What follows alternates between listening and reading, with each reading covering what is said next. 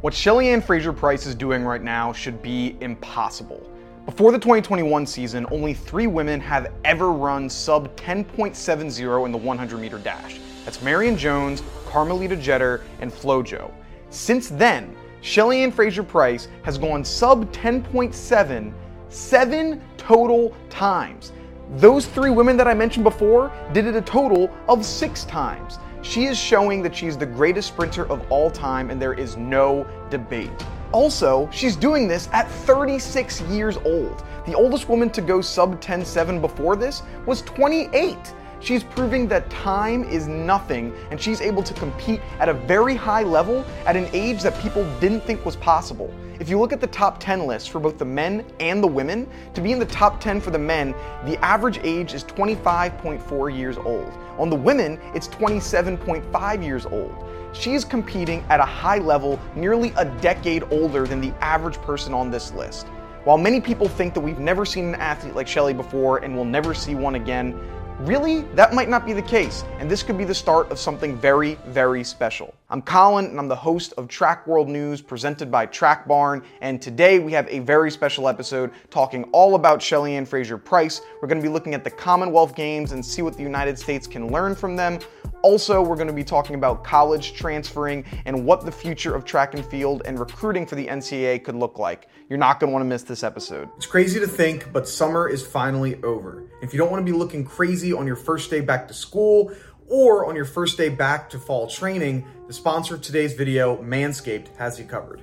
Manscaped just sent me their brand new performance package, which comes with the Lawnmower 4.0 trimmer, Weed Whacker ear and nose hair trimmer, Crop Preserver Ball Deodorant, Crop Reviver Toner, Performance Boxer Briefs, and a travel bag to hold all your goodies. Look, I've tried a lot of razors in my day, but the Lawnmower 4.0 is just different.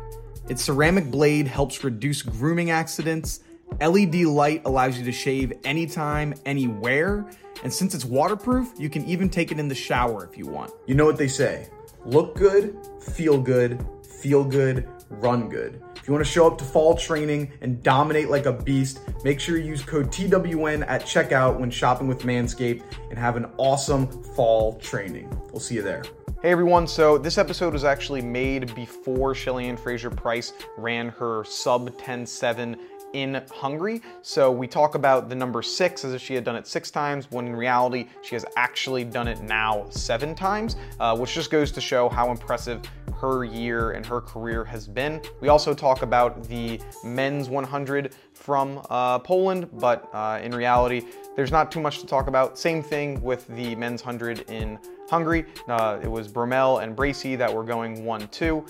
Not a whole lot to talk about there, so wanted to just give you that quick note before the episode gets started. At the Poland Diamond League meet, Shelly-Ann Fraser-Pryce wins the 100 with a world-leading time of 10.66. Aleia Hobbs comes in second with a 10.94. Ta Lou comes in third with an 11.0.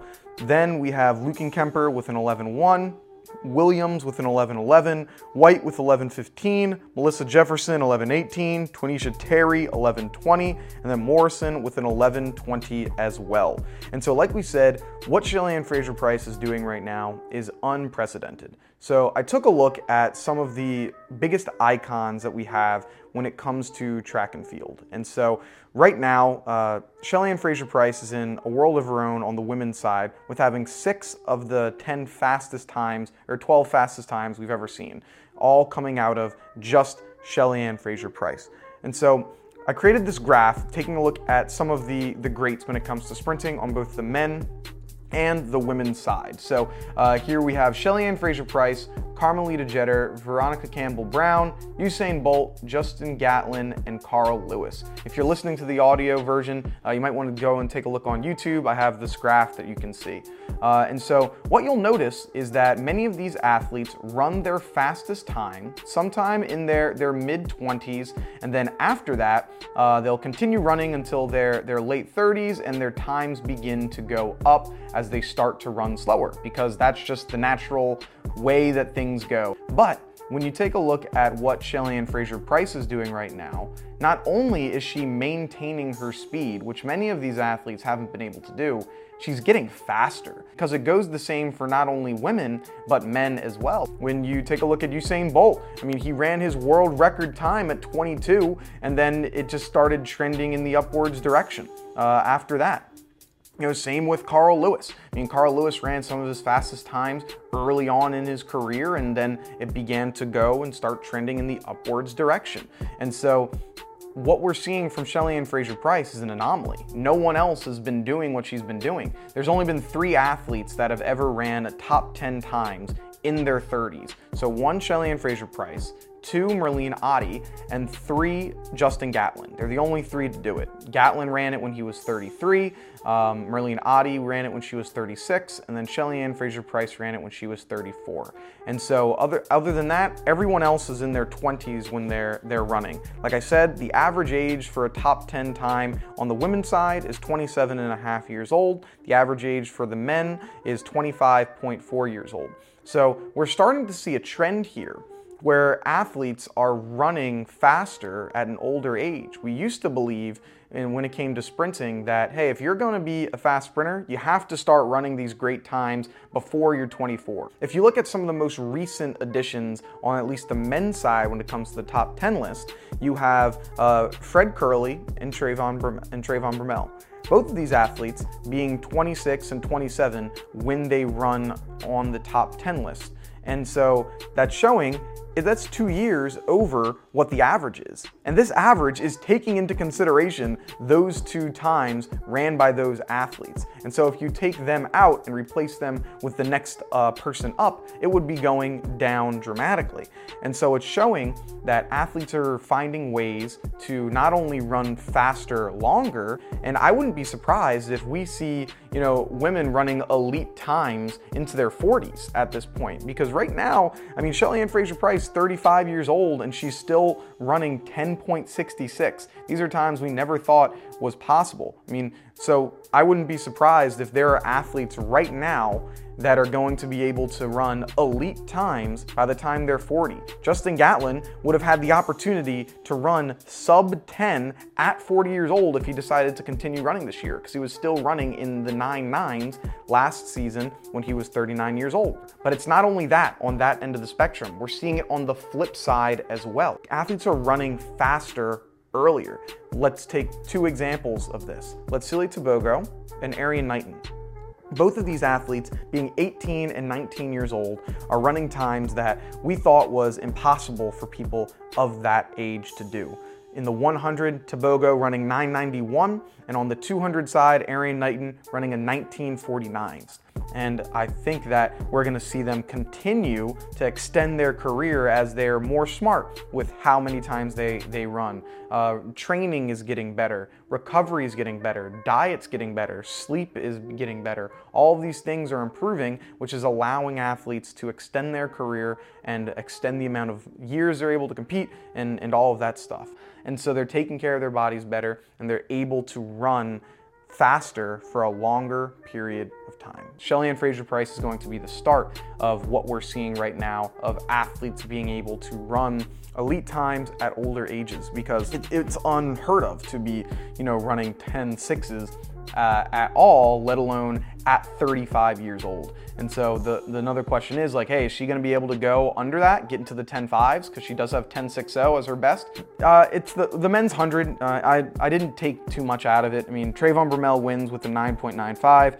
Bracy second 10-0. Akeem Blake third 10-0. Coleman fourth 10-13. Yohan Blake 10-13. Uh, Elijah Hall 10-14. Sani Brown 10-15. Simbine 10-21 uh, Kyree King 1029. And I, am not taking really anything from this race, to be honest. For Bracy and Bromell, I mean, the it seemed like the weather wasn't great, um, and the, the track looked like it was wet, and these two are expected to, to go 1 2. Bromell and Bracy are expected to go 1 2. I'm not, like, if you told me Bracy won, you told me Bromell won, I wouldn't have been surprised either way. Like, those two are supposed to go 1 2. I'm not taking anything when it comes to it from, uh, from them.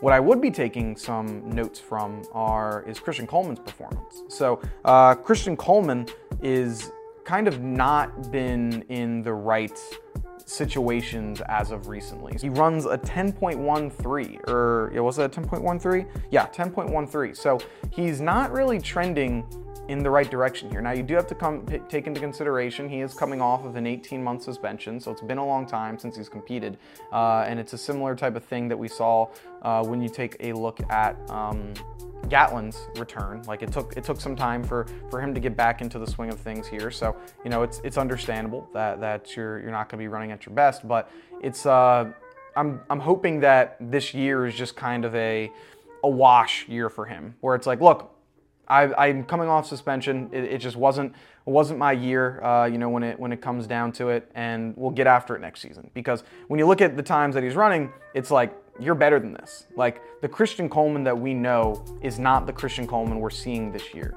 Like this guy, like we said before, he had never in his entire career, he had never ran a 10-0 or above race three times in a row. He had never done it uh, since he broke 10 seconds. And now he's he hasn't ran a, a nine second race back to back once. Like, so this isn't the Christian Coleman that we know. Like, he is running slow as hell compared to how good he is. Like, we know he's better than this. And so, um, my big question is what's the Christian Coleman we're to get next? This year, I'm I'm I'm cashed out on, on him right now. Like he's just not he's not running as, as well as we know he can. Like he's ran his, his 987 once. He did that at the, the the U.S. Championship. But other than that, we're seeing a bunch of 10 ones, you know, 1009s, 10-1-3s, like all of these things. They're just not, it's not Christian Coleman-esque. And so uh, it's understandable. You know, you're, you've been off the track for a little while now when it comes to competition and all these other people are now new names that you weren't worrying you didn't have to worry about when you were you were there. Like he didn't have to worry about Trayvon Bromell back in 2019.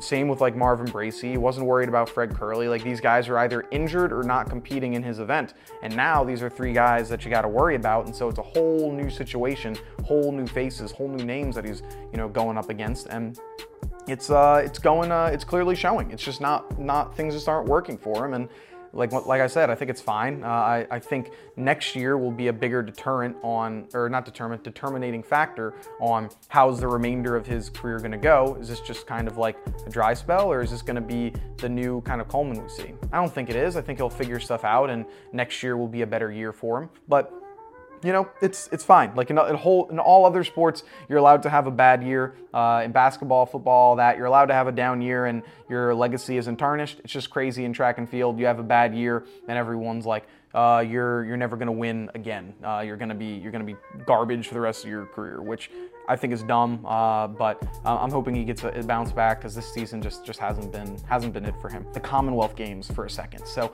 uh, we won't be going over like performances and times and all that stuff too much. I know that obviously Elaine Thompson Herah did the double there, and uh, you had uh, Richards winning in the 200. Like those are performances that were fantastic and definitely uh, notable ones to, to take a look at. But what we're going to be talking about mainly are the is the presentation of the Commonwealth Games, the attendance, and how United States track and field can learn something from what the Commonwealth Games just did. So uh, there's been a couple videos going around of Commonwealth of them having an entirely packed full stadium of 30,000 30, fans, and that's what it was like for pretty much the entire the entire meet, where just tons of athletes are, or not athletes, tons of fans are at the Commonwealth Games. There are tons of fans that were in the that were in the stands there. Like it was it was completely completely filled out. Um, and it was like that for even events that were non-finals. Like even during like decathlon, high jump, uh, it was it was filled out. And so it goes to show that there is an ability to have these amount of fans here in the United States. And so when people are like, "Oh man, track and field isn't big here. It never will be. It's always going to be lame. There's never going to be people here." Mm, I don't buy that because I'm seeing it in other disciplines. And sure, I don't think every single track meet is going to look like that because every single basketball game doesn't look like that. Every single sporting event and other, you know, things don't look like that. Like go to a, a Jets football game, you know, against the Jaguars, it's not going to be filled out, you know, but if you go to, uh, you know, playoff games or other rivalry matchups, it, it will be. And so I think that there is an ability to have much more much better sellouts here. Um, and so I think it's a it's a few different things. So one is the education of track and field to the fans, and and that's directed mainly through the media. Uh, and so one thing that they do better in the UK and Europe is the education of the sport for their fans and just the overall media attention that it has. Track and field is presented as one of the top sports when it comes to, to Europe. So it's over in like they're, they're talking about it a lot more. It's in their their media media outlets. People know who these athletes are.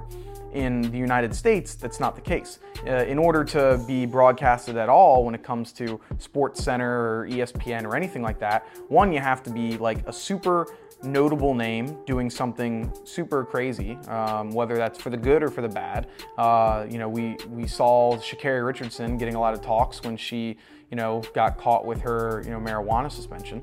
Um, but when we see great things, we don't get a lot of attention. Like, for example, Fred Kerley winning the World Championships. There really was any no, um, you know, articles or anything on, on Sports Center, uh, you know, about about what Fred Kerley was doing. So it's it doesn't it doesn't get a lot of media attention.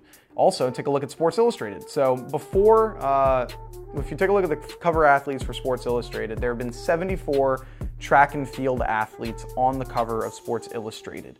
Uh, the most have been Usain Bolt. So during the Usain Bolt era, he was on, I believe, like seven or eight different covers for, for Usain Bolt. Since the Bolt era has ended, there has only been two athletes on the cover, and those were both high school uh, national athlete of the year. So it was uh, Katelyn Tuohy and Sydney McLaughlin. Those are the only other two. There's never been any professional athletes outside of Usain Bolt on it.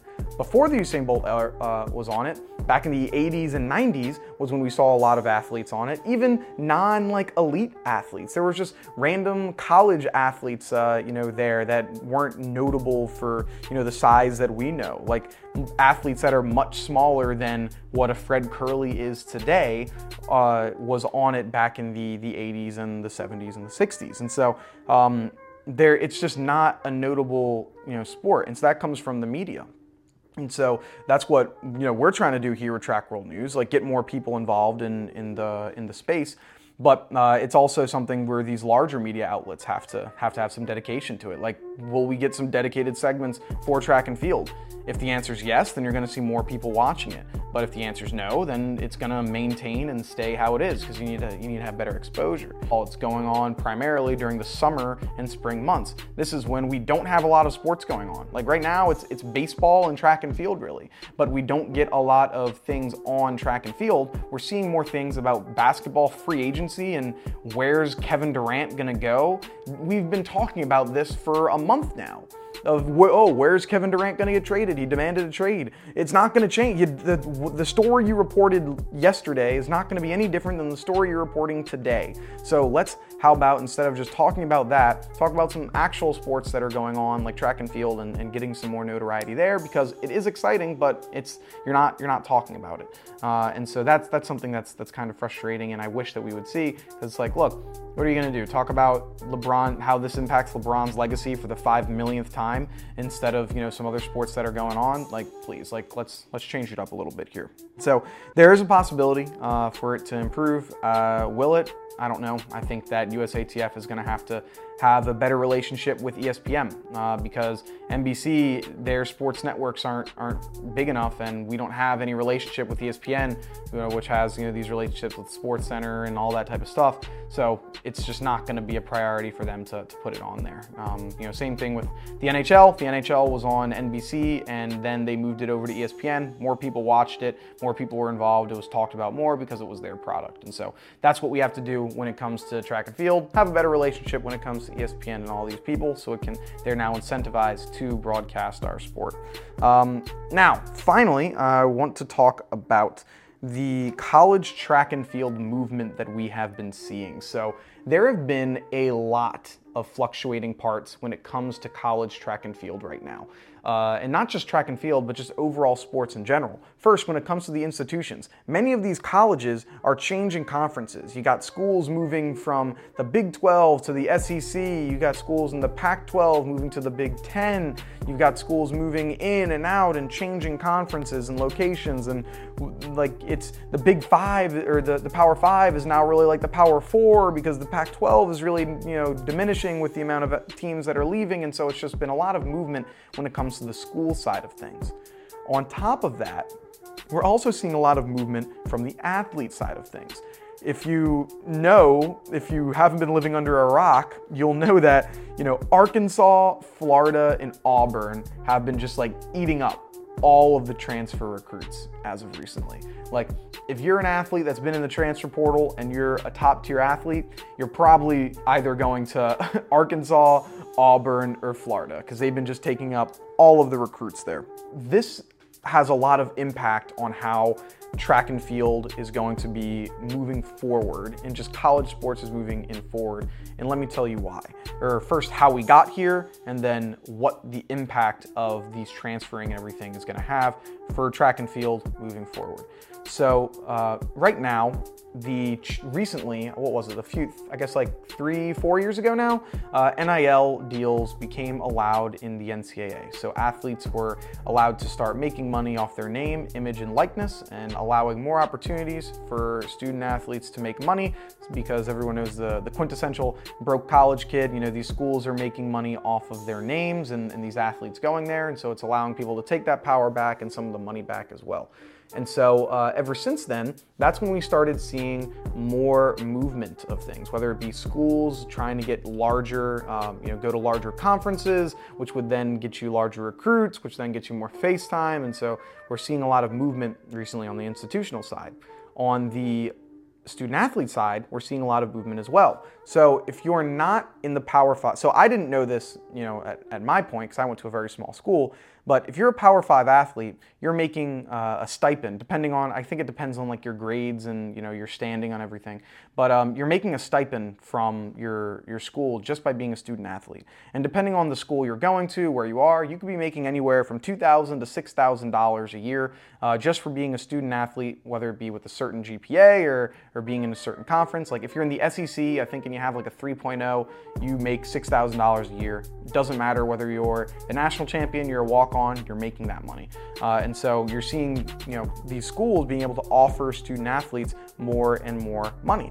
And so uh, now some of these athletes that would traditionally maybe go to a smaller school, you know, a non-power five school, now it's like, oh, well, I would like to go to a non-power five school. I probably would be making, you know, I would probably improve my performance better. It might be a better fit for me, but I have this opportunity to make some money. So maybe I go to a power five school that may not be the right fit. And so these aren't, I'm not talking about the names that we all know, these giant, you know, really talented athletes. I'm talking about those athletes that they don't really score in the conference. You know, they're they're just going there and, and competing and maybe doing well. Maybe they do score, you know, they get seventh or eighth and you know, maybe in the their, you know, the Pac-12, the Big 12, the Big 10 conference championship, but in other words, like not athletes that we really know of because that's who majority of these majority of student athletes really are.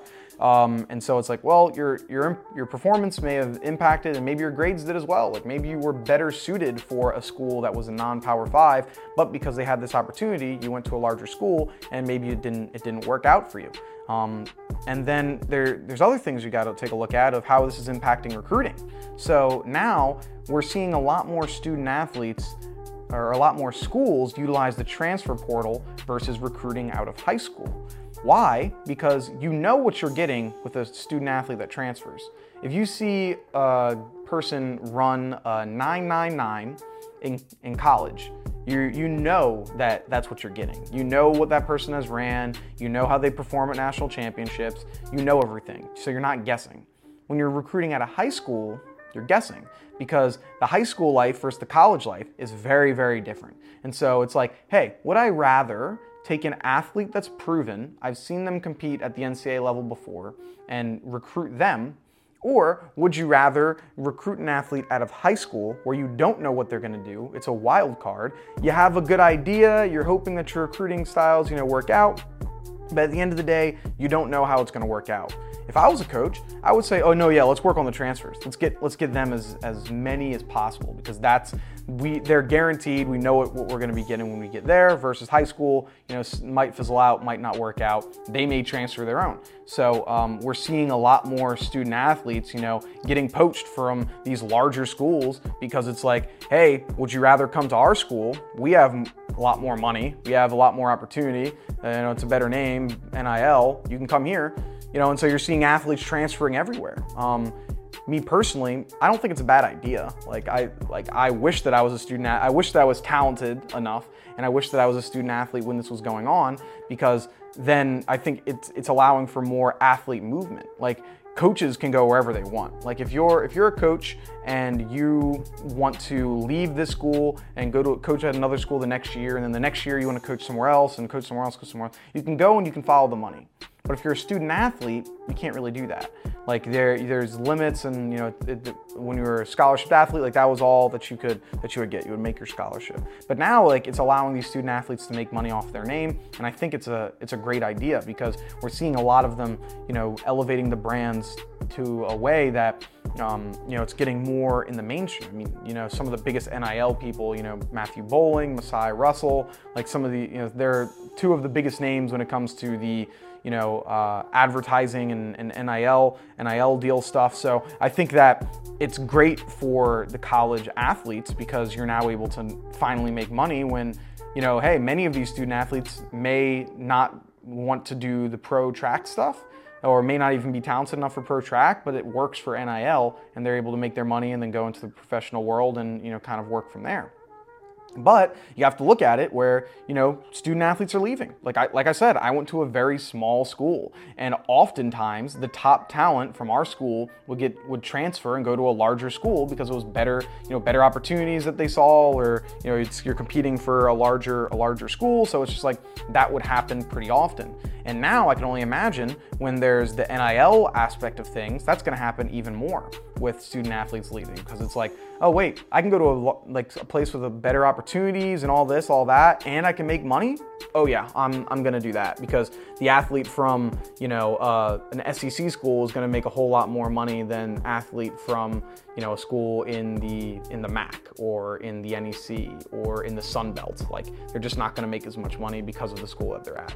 And so um, this is gonna have an impact, and I'm wondering what thing, what student athlete it, what it means to be a student athlete is going to look like in the next few years because it's uh, it's it's changing, man. Like it's it's changing a lot, and so I'm wondering in five six years, you know, when NIL has run its course even more, like is it going to be, you know, pretty much you have to if you're getting recruited, if you're not like a top five recruit, you're not going to go to Power Five. You're going to go through, you know, whether it be JUCO or, or a low level D D1 school, and then eventually transfer into these larger schools. Like, I wonder what it's gonna it's gonna be because it's uh it's changing a lot. It is changing an awful lot, and it's very interesting to to see how it's going to impact the rest of, of college sports for sure. But um, let me know what you think. What do you think about Shelly-Ann Fraser-Pryce, Commonwealth Games, track and field, as well as college track? I would love to hear that. That's going to do it from us here. This episode of Track World News reviews. If you enjoyed, make sure you leave a like, comment, subscribe. Helps us know that you're enjoying all the content.